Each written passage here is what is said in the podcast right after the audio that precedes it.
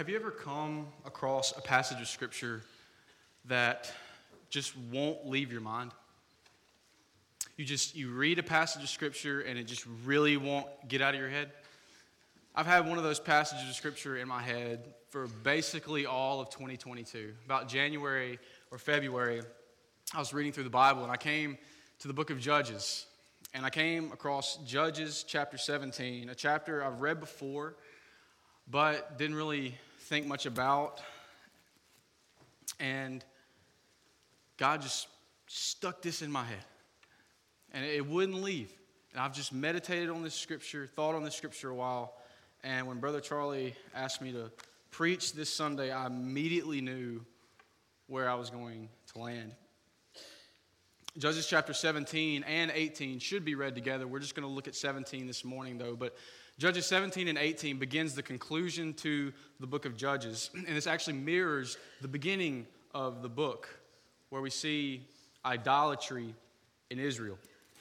We are familiar with the book of Judges, just the, the cyclical book. The, Israel is faithful to the Lord, and then they decide they're going to rebel against the Lord, ignore his commands, then they cry out to the Lord. He raises up a judge. They're faithful to the Lord, and then they're unfaithful to the Lord. We see Israel's unfaithfulness, but God's faithfulness to them in spite of their unfaithfulness. The book of Judges serves two main purposes.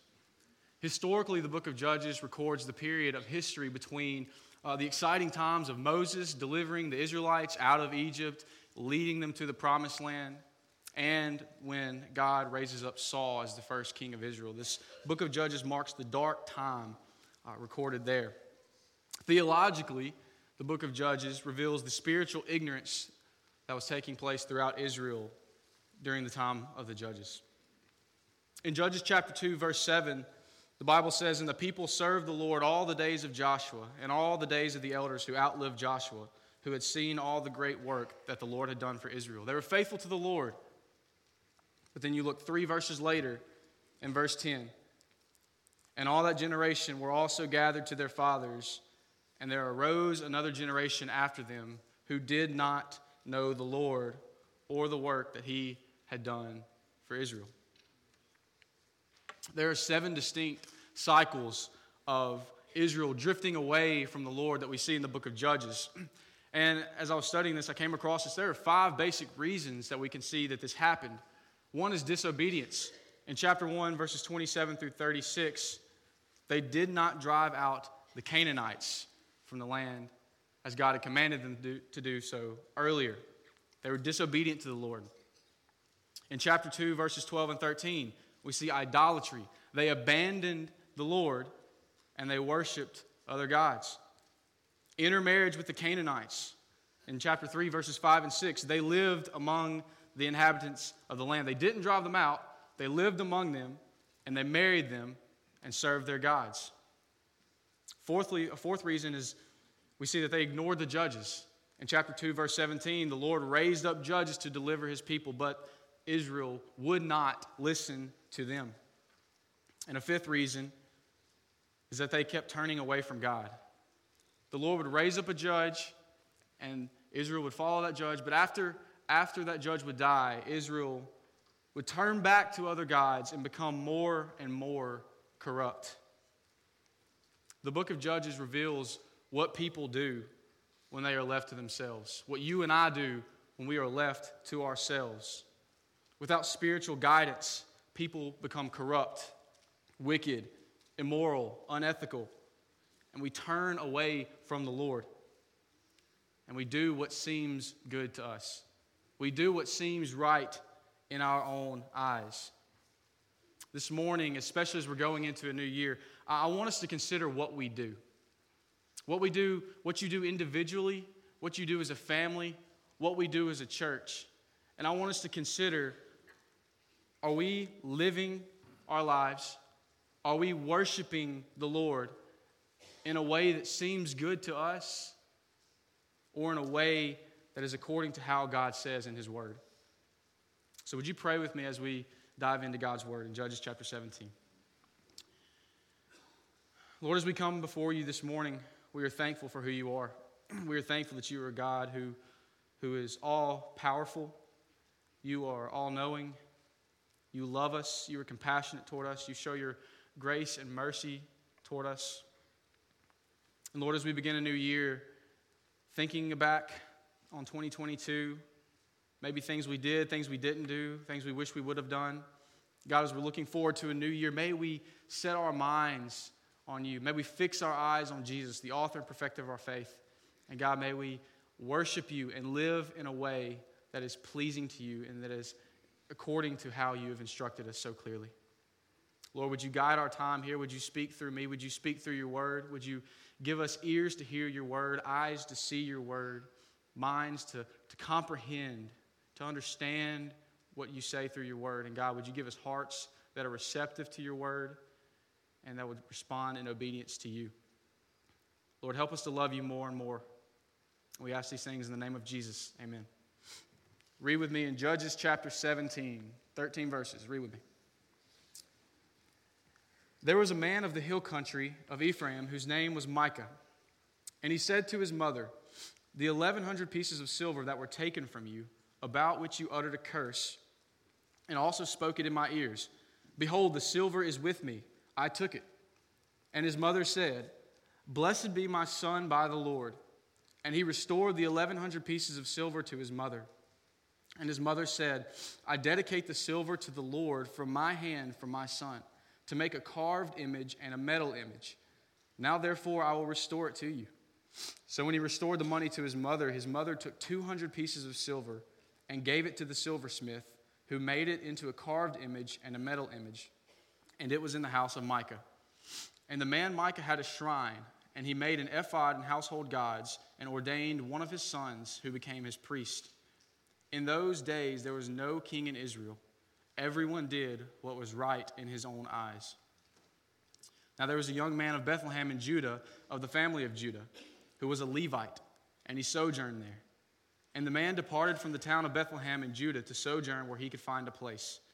And as he journeyed, he came to the hill country of Ephraim, to the house of Micah. And Micah said to him, Where do you come from? And he said to him, I am a Levite of Bethlehem in Judah, and I am going to sojourn where I may find a place. And Micah said to him, Stay with me and be to me a father and a priest. And I will give you ten pieces of silver a year and a suit of clothes and your living. And the Levite went in. And the Levite was content to dwell with the man. And the young man became to him like one of his sons. And Micah ordained the Levite. And the young man became his priest and was in the house of Micah. Then Micah said, Now I know that the Lord will prosper me because I have a Levite as a priest.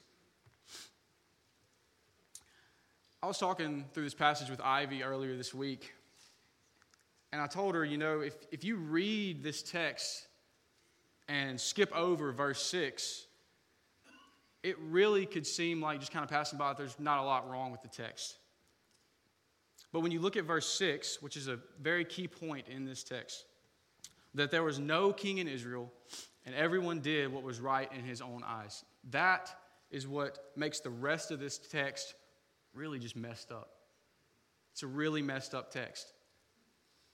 What was going on here was it, it, Micah, it, with Micah in his house, was really a picture of what was taking place over all of Israel.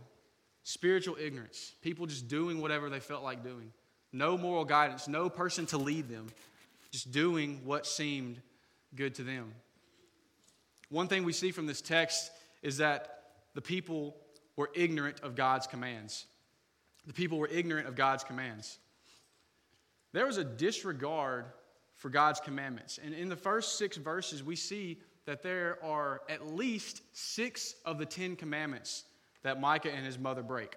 At least six of the Ten Commandments are broken out of the Ten Commandments that God gave Israel. Micah did not honor his mother. He stole from her. Did not honor her. He stole from her. And from that, we could probably conclude that he coveted the silver she had. Micah's mother used the name of the Lord in vain twice. She blessed her son in the name of the Lord after he stole from her with this sin. And she used the name of the Lord to, to dedicate the silver to be made into a metal image and a carved image. They had a shrine They had other gods besides the Lord. And they made carved images, which is idolatry. Six, at least six of the Ten Commandments are broken here in this encounter that we see with Micah and his mother. And I, I, was reading this text, and it's kind of strange that Micah's mother responds in the way that she does. If I were to go to my mother and say, Mother, hey, you know that, that silver you're talking about that was taken from you? I, I stole it. I promise you, the next words out of her mouth would not be, Blessed be the Lord. I promise you that. I love my mother, but she would not bless the Lord for that, for me stealing from her. It's a weird response. But this response shows the spiritual ignorance that was taking place of, in all of Israel. People did not know God's commands, they were ignorant of his commands, they disregarded his word, they ignored the judges, they did what was right in their own eyes. Micah exemplified the spiritual ignorance, the disobedience, and the idolatry of the nation of Israel. I mentioned earlier about Israel ignoring God's commands and disobeying God to drive out all the Canaanites in, out of the land. In Numbers chapter 33, verses 50 through 56, God instructed the people of Israel in what they were to do as they were entering the promised land. He gave very specific instructions as to what they were to do, and then he told them, if you don't do this, this will happen. In verses 51 and 52, the Bible says, When you pass over the Jordan into the land of Canaan, then you shall drive out all the inhabitants of the land from before you, and destroy all their figured stones, and destroy all their metal images, and demolish all their high places. Why would God say that? Why would God not say, go and, you know, try to influence them for Christ? Why would he say go? Because he knew the people of Israel were unfaithful. And he knew that if sin, that if other gods were to remain in the land, that the people who were unfaithful by their own nature would fall away from God, would turn away from God. And that's exactly what happened. God is serious about, the worship, about his worship and the worship of him alone.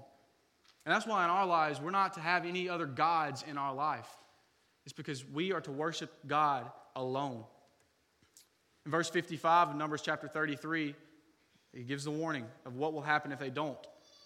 But if you do not drive out the inhabitants of the land from before you, then those of them whom you let remain shall be as barbs in your eyes and thorns in your sides, and you and they shall trouble you in the land where you dwell.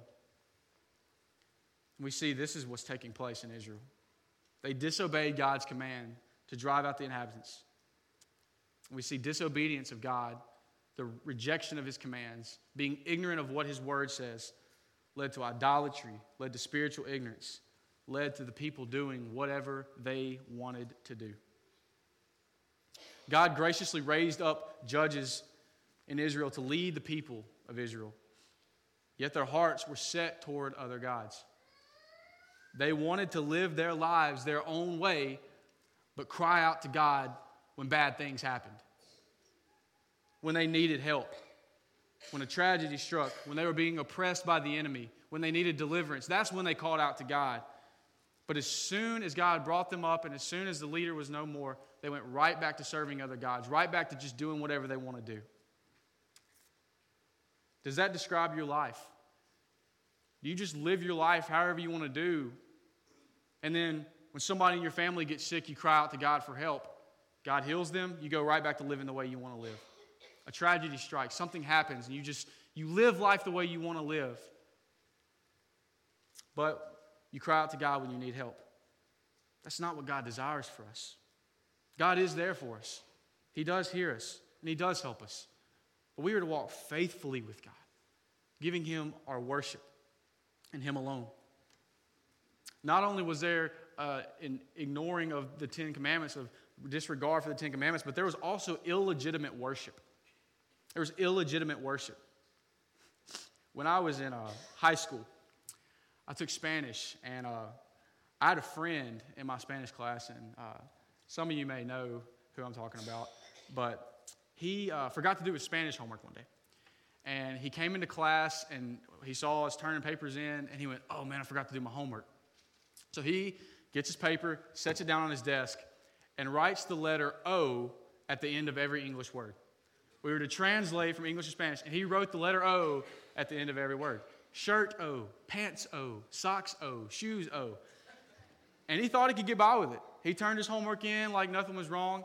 Teacher grabs the homework she's going through, and she comes across his, his work and is like, That's not Spanish. And she graciously called him out in front of everybody, and we made a laughing stock of him. It was great. It was great fun. We, we laughed at him. We kind of made some fun at him. And she did not accept his homework. Why would she accept his homework? It's not correct. But do we think of that with our worship? Do we think of that with our lives? Well, I can just do this, it'll get by. Are you aware that God does not accept all worship? God does not accept all worship. Genesis chapter 4. God accepted Abel's worship, but he rejected Cain's. God rejected the worship of Aaron's sons who offered unauthorized fire before the Lord because he did not command them to do that. Read the book of Malachi. God does not accept all worship. So when you and I come together to worship corporately, when you worship privately, your time alone with God, you with your family, are you worshiping according to how God has laid out for you in Scripture? Or are you just trying to, as my friend did, just trying to get by and hope he doesn't notice, thinking he'll accept it and it'll be okay? Micah had a shrine, which is a house of gods, where he worshiped. He sought to worship other gods. He sought to worship probably God in addition to these other gods. That they dedicated these things to the Lord. He had a house of other gods, wanted to worship God along with this. Well, I'll do this and worship God, so that's that's balances out, right? That's good. No. This was illegitimate worship. This is idolatry. This is not worship that God accepts. So, what kind of worship does God accept? If you remember from John chapter 4, when Jesus encountered the woman of Samaria at the well, in John chapter 4, verses 23 and 24, Jesus said that God is looking for worshipers who worship in spirit and in truth, those who worship from a pure heart, those who worship Him in truth according to His commands, according to how He has laid out for us in Scripture. God does not want you to live your own way. God wants you to live according to how He has instructed us in His Word.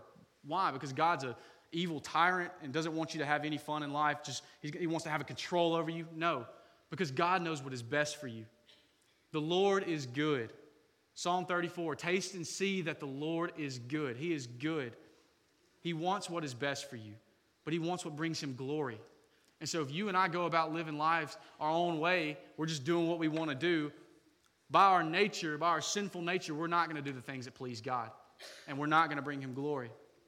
And so, God has so graciously given us His word and given us instruction of how to live, how to worship, so we can live lives. We can worship God in a way that is pleasing to Him.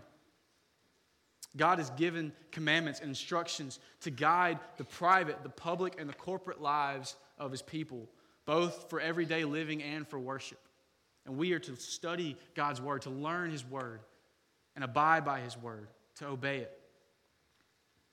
If you look back at Micah and his mother, on the surface, Micah and his mother may appear to be good religious people.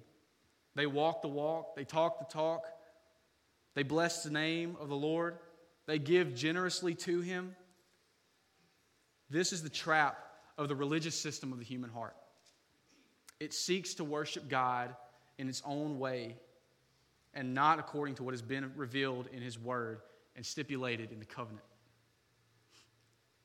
Do you worship God in your own way? Do you live your life in your own way?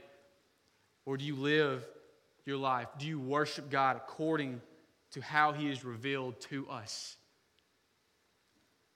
In private, personal, family worship, in public worship, in corporate worship, as we are this morning, gathered this morning. God's given us instructions as to how we are to worship him. We're not to determine for ourselves what seems good. Oh, I think that'll be good. Now, we have different personalities. We, we can apply that in different ways. You know, God doesn't say anywhere in the Bible, go buy a turkey and give it to your friend. But he does say, love your neighbor. And so if you see a friend who's hungry, you, you can go buy him a turkey and give it to him. So we can apply that differently. But we look to God's word first, first, to see how we are to live, how we are to worship. We're not to determine this for ourselves. We do not have the authority to tell God how we're going to worship Him. We don't have the authority to tell God how we're going to live our lives. God is clear in His Word concerning how we are to worship Him. And why would we want to do anything differently? God has given us such a gracious and loving and great way to worship Him. Why would we seek anything different? Why would we seek anything outside of His Word? His Word is good, His Word is sufficient. It gives us all we need. Why would we look for anything else? God has given us His Word. We're to learn it, to abide by it, to live by it, to worship according to it. There was a disregard for the commandments of God, there was an illegitimate worship, and there was no moral guidance. There was no moral guidance. Verse 6 highlights one of the major themes that we see in this passage and, and some through the book of Judges that there was no king in Israel, and everyone did what was right in his own eyes. The message puts it this way everyone did what they wanted to do or what they felt like doing. There was no king in Israel. Everyone did what was right in his own eyes. Theologically, this is, a, this is an indictment against Israel for their idolatry and their rejection of the Lord as its king. There was no king in Israel. Everyone did what was right in his own eyes. This story of Micah demonstrates what was taking place among all the people of Israel there's a Hebrew word that's used three different times in the first six verses in verse 1, verse 5, and verse 6. There was a man, and then in verse 5, and the man, Micah, and in verse 6, everyone, or the King James, every man, makes it a little more clear. That Hebrew word "ish" shows that it's not just Micah. This isn't just one person out of the whole nation that's doing this. This is, this is taking place among all the people. Everybody in Israel was doing whatever they wanted to do. They were not looking to God. They were not looking to His commandments. They weren't listening to judges. They were just living life however they wanted to live. They were doing what they wanted to do. Didn't matter. They had no moral guidance. They didn't have a care in the world. Just let me do what I want to do. Sounds a lot like our world today. There's a cause and effect relationship between these two statements in verse 6. Because there was no king in Israel, Therefore, the effect of that is everyone did what was right in their own eyes. Because there was no king in Israel, everyone did what was right in his own eyes. Proverbs 14 11, sorry, Proverbs 11 14 says, Where there is no guidance, a people fall. But in an abundance of counselors, there is safety. Where there is no guidance, a people falls. Proverbs 3 7 says, Be not wise in your own eyes. Fear the Lord and turn away from evil. And the two verses before that, we know trust in the Lord with all your heart and lean not on your own understanding. In all your ways, acknowledge Him, and He will direct your paths. Verse 7 Be not wise in your own eyes. Fear the Lord, turn away from evil. We're to look to God for guidance. We're not to look to ourselves. We're not to look to anything else around us. Look to God for guidance, to be our guide. Without a leader, to lead them in the commands of God, the people did whatever they wanted to do, whatever seemed good to them. And the same thing goes for us. Without someone leading us in the commands of God, without someone leading you in the commands of God, teaching you the commands of God, and leading you in obedience to them, you and I will do whatever we want to do. And don't think it's not you because you do it. I do it. Without looking to God, without God's word just governing your lives, you're going to do whatever you want to do. I'm going to do whatever I want to do. In our daily lives, in our public lives, in our worship. That's why when we gather together for worship, we read this, we preach this, we sing this, because this is what guides our worship. If we didn't have this, just do whatever you want to do. That's not pleasing to God. As I was reading this passage, I was thinking about myself, Brother Charlie, Brother Don, Brother Jason. We have a responsibility that God has given us to lead you, to teach you the commands of God, to teach you how to obey them.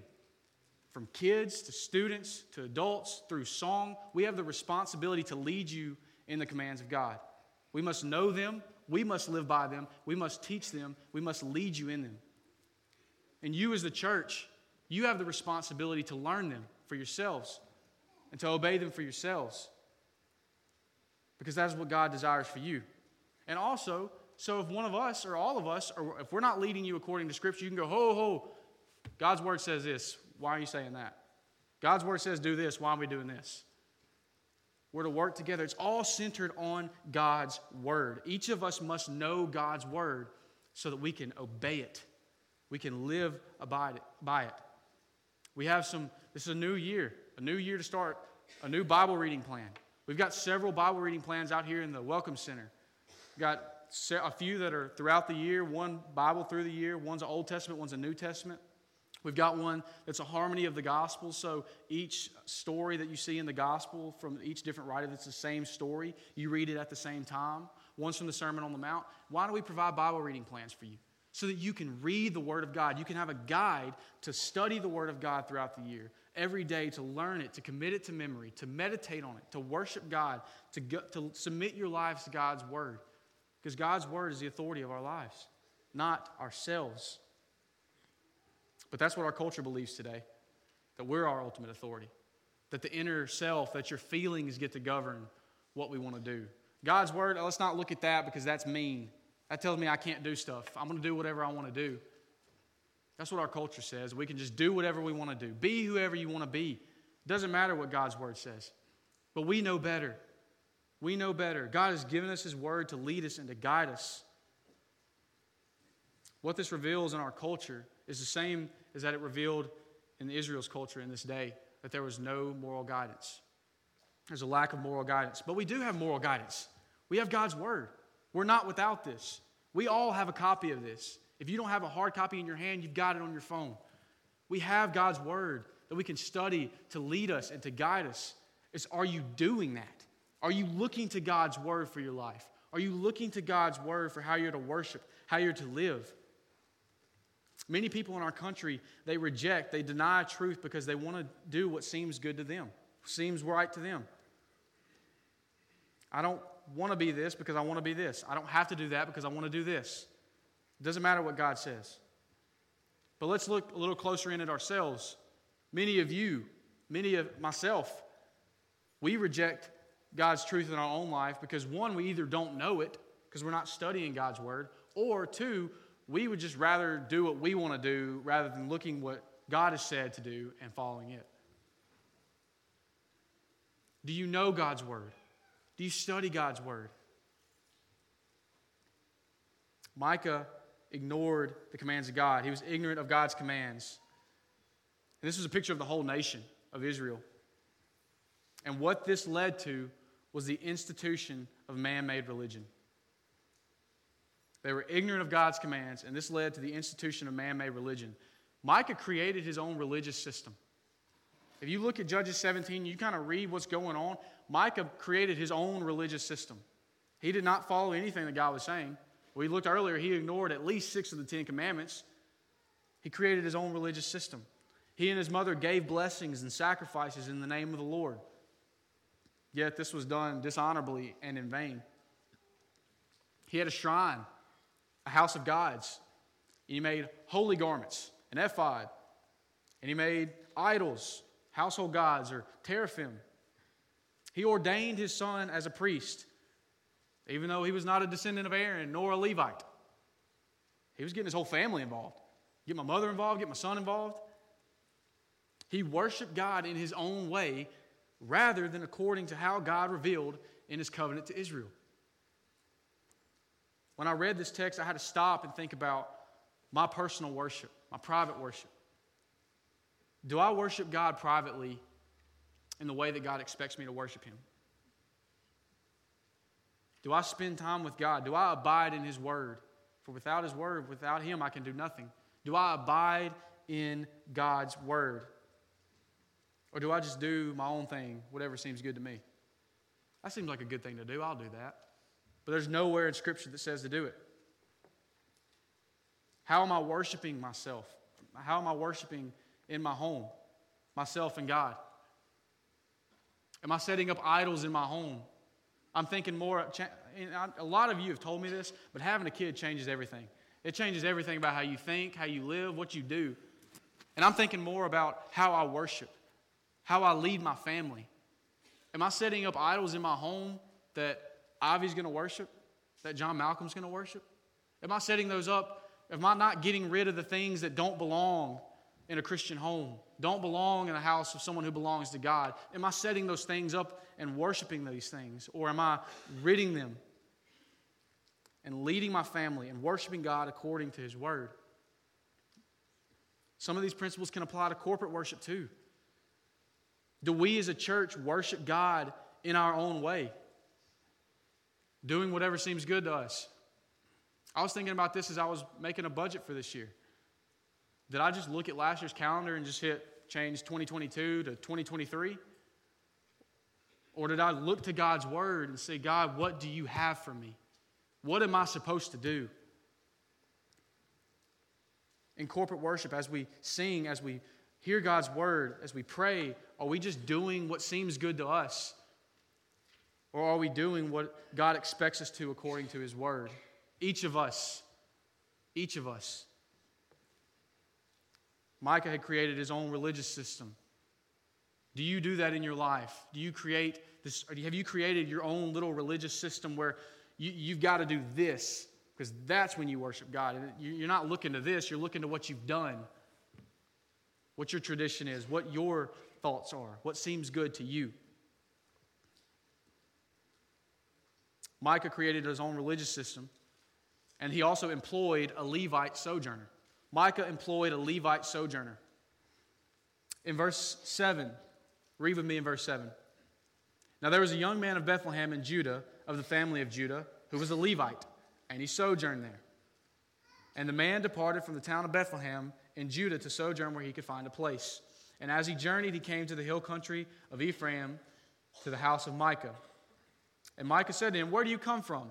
And he said to him, I am a Levite of Bethlehem in Judah, and I am going to sojourn where I may find a place. And Micah said to him, Stay with me and be to me a father and a priest, and I will give you ten pieces of silver a year and a suit of clothes and your living. And the Levite went in.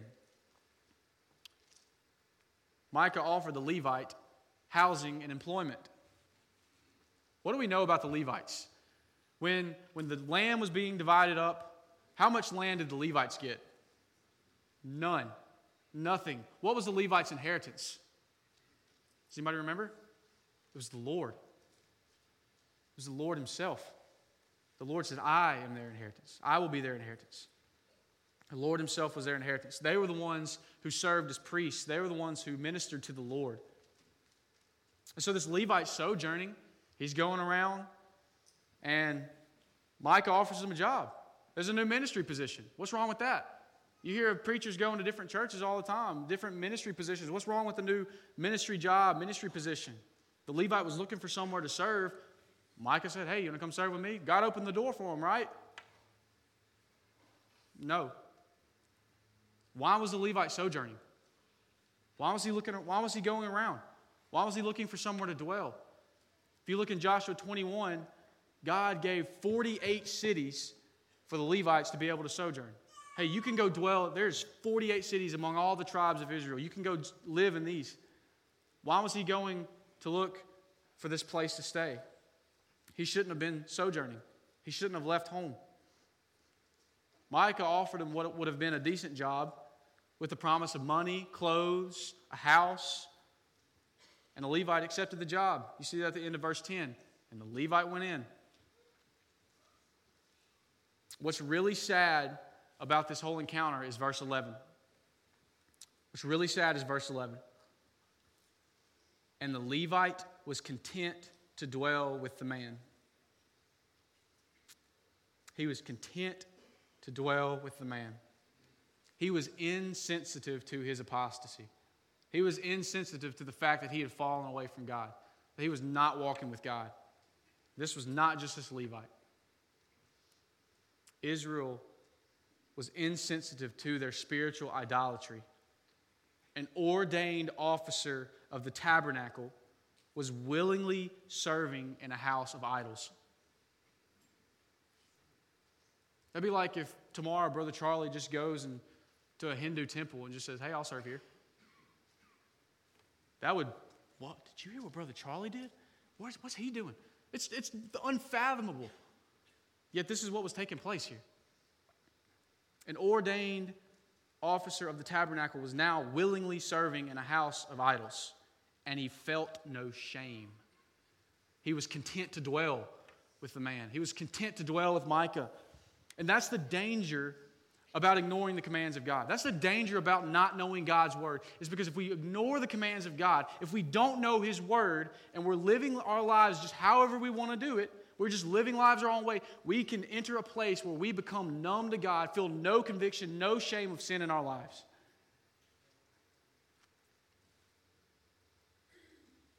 If you continuously ignore the commands of God in your life, there will come a time in your life where you will be perfectly okay with sin and sinning in your life. I'm having our students who are going to Super Summer memorize 1 John 1, and if you're second year and above, they're memorizing 1 John 1 and 2. And in 1 John 1, talks about if we say we walk in the light, if we say we have the light, or we say we're in Christ, and while we're walking in darkness, we're lying, we're making God a liar, the truth's not in us. If we're saying that we're obeying the commands of God, yet we never pick up our Bible, we never obey the commands of God. We, we, we think because we're around Christian people, we're in this building, we we come somewhat regularly. If that makes us a Christian, then yeah, I'm obeying the commands of God, yet the Bible has no effect on your daily life. You don't know what it means to worship God because you're not reading His Word to see what it means to worship God. And we can become really numb, unaware that we have sin in our lives. We must take the Word of God seriously, looking to His Word to see how we are to live, how we are to worship. Israel repeatedly rejected God and they had no conviction about their sin. And not only was the Levite content to dwell with a man, but further we see that Micah ordained him as a priest. Micah ordained this Levite as a priest. Micah had no right to do that. He had no right to ordain this Levite as a priest, and this Levite had no right to accept it. He had no right. The Levites were set apart for service to God, yet here this Levite is in the house of Micah serving him as a priest instead. The Levite should have been at the temple of the Lord serving the Lord, not at the house of Micah serving Micah. All this goes back to the fact that in verse 6, there was no king in Israel, and everyone was doing what was right in their own eyes. Everyone did whatever they felt like doing, what seemed good to them. Micah sought to manipulate God. Verse 13 reveals his intent. Verse 13 says, Then Micah said, Now I know that the Lord will prosper me because I have a Levite as a priest. Oh, I got one of those guys that serves the Lord. God's, yeah, God's going to bless me now. I've got a Levite as a priest. Yeah, God is going to bless me. I know that God's going to prosper me. No, no. Micah thought that having a Levite as a priest would cause God to bless him. Micah may have even thought that, hey, you know, I've got this house of God's, I'm, I'm doing these religious things. God sent a Levite my way. God's blessing me. But really, the Levite shouldn't have been there. And so Micah should not think that the Levite was a blessing from God. This whole thing is completely messed up. And what does it stem from? It stems from that everyone was doing what was right in his own eyes because nobody was looking to the Word of God.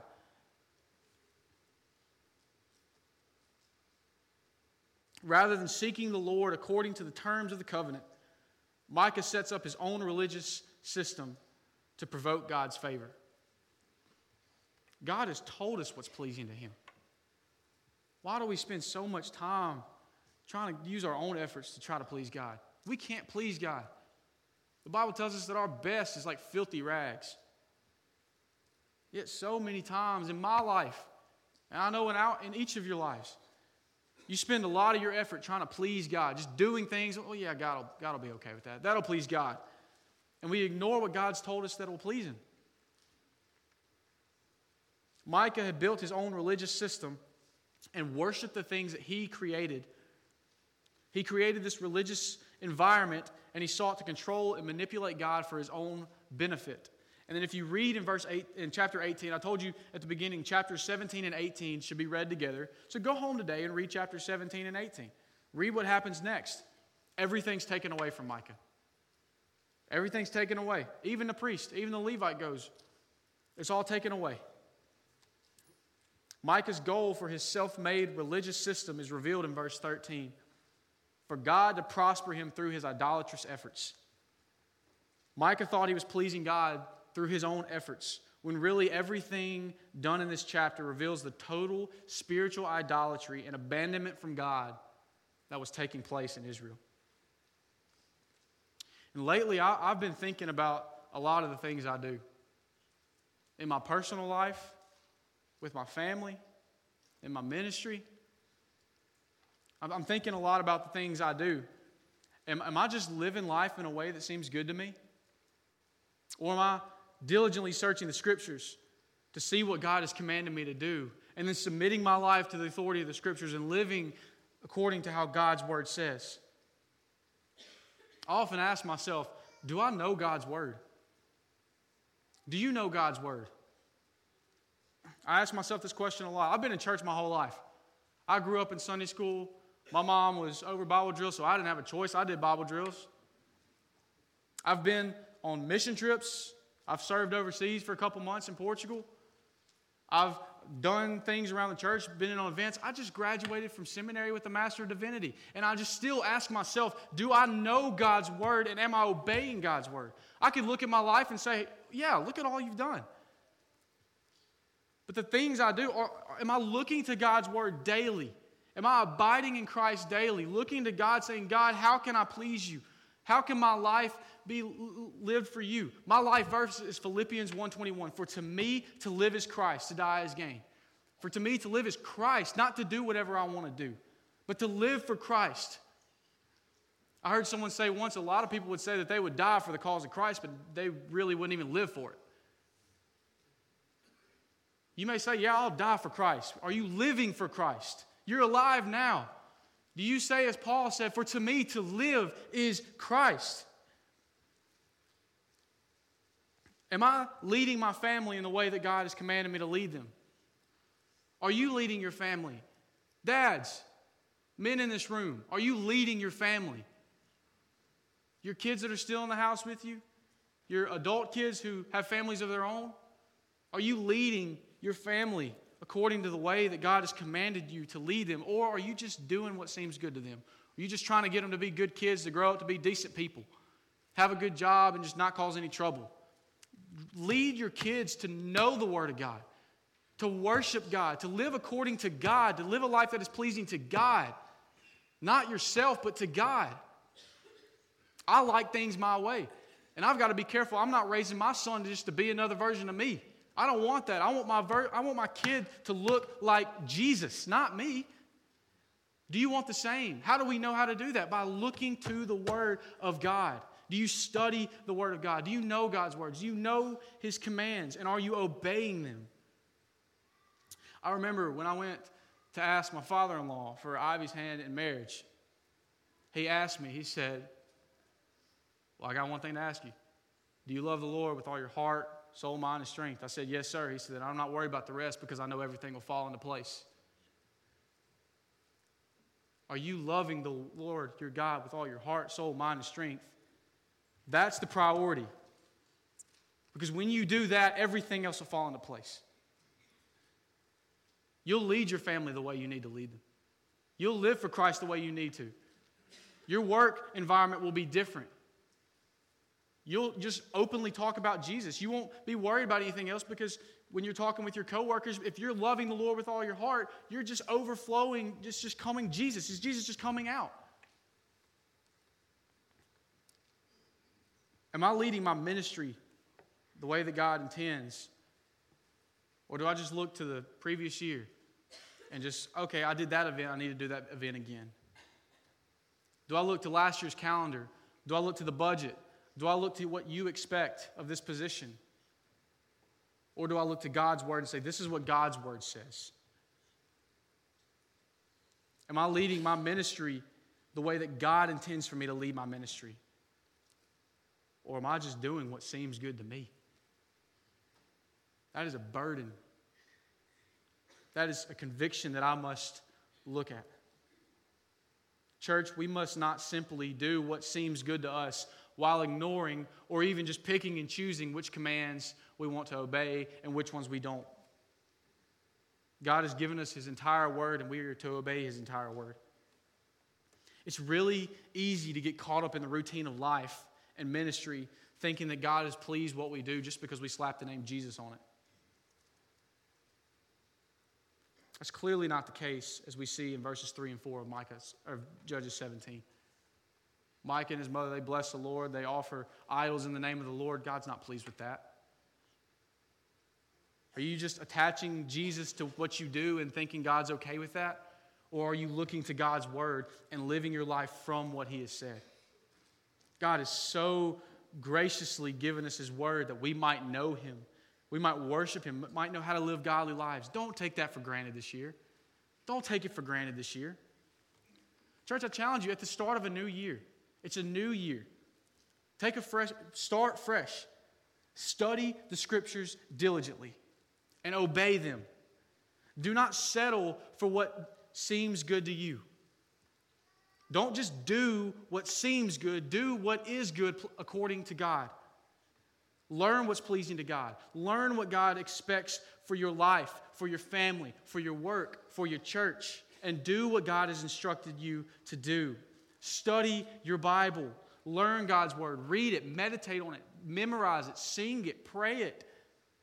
Why? So we can be smarter? No, because God's word points us to God so that we can know Him, so we can worship Him. Teach it to your family. It's a great opportunity. It's a Sunday afternoon. After, we leave church, dads, go home. Pick you up one of these Bible reading plans, pick up the Word of God, and just read it with your family. Read it individually.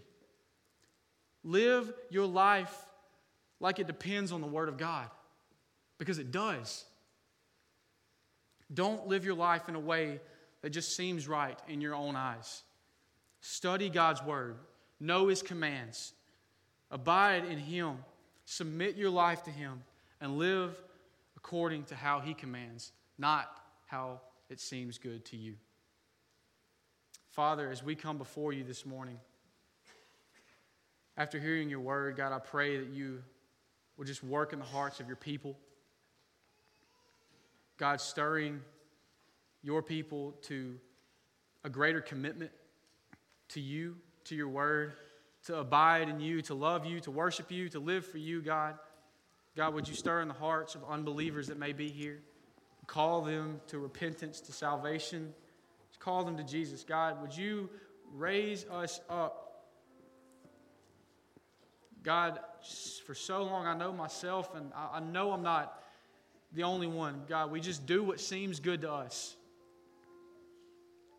It's, it's so easy to not look to your word, to ignore your commands because we think we know them well enough or we, we have a good understanding. And so we just don't look to your word, but we look to what we think we know is best. But God, may we look to your word. Your word is what is to govern our lives. Your word points us to you. You've given us your word, God. May we be faithful stewards to study it. May you work in each of our lives to where your word is sufficient. God, your word is sufficient. May each of us realize that. May we all taste and see that the Lord is good. May we look to you day in, day out, Lord. Looking unto Jesus, following after you. Not just doing life however we want to do it, but God, realizing that there's a lost world around us of people who do not know you. And God, your word commands us to make the best use of our time because the days are evil. So, God, may we make the best use of this year by studying your word, by living according to it. Would you work in our hearts now as we respond to you? And may you be pleased with this time. And I ask these things in the name of Jesus. Amen.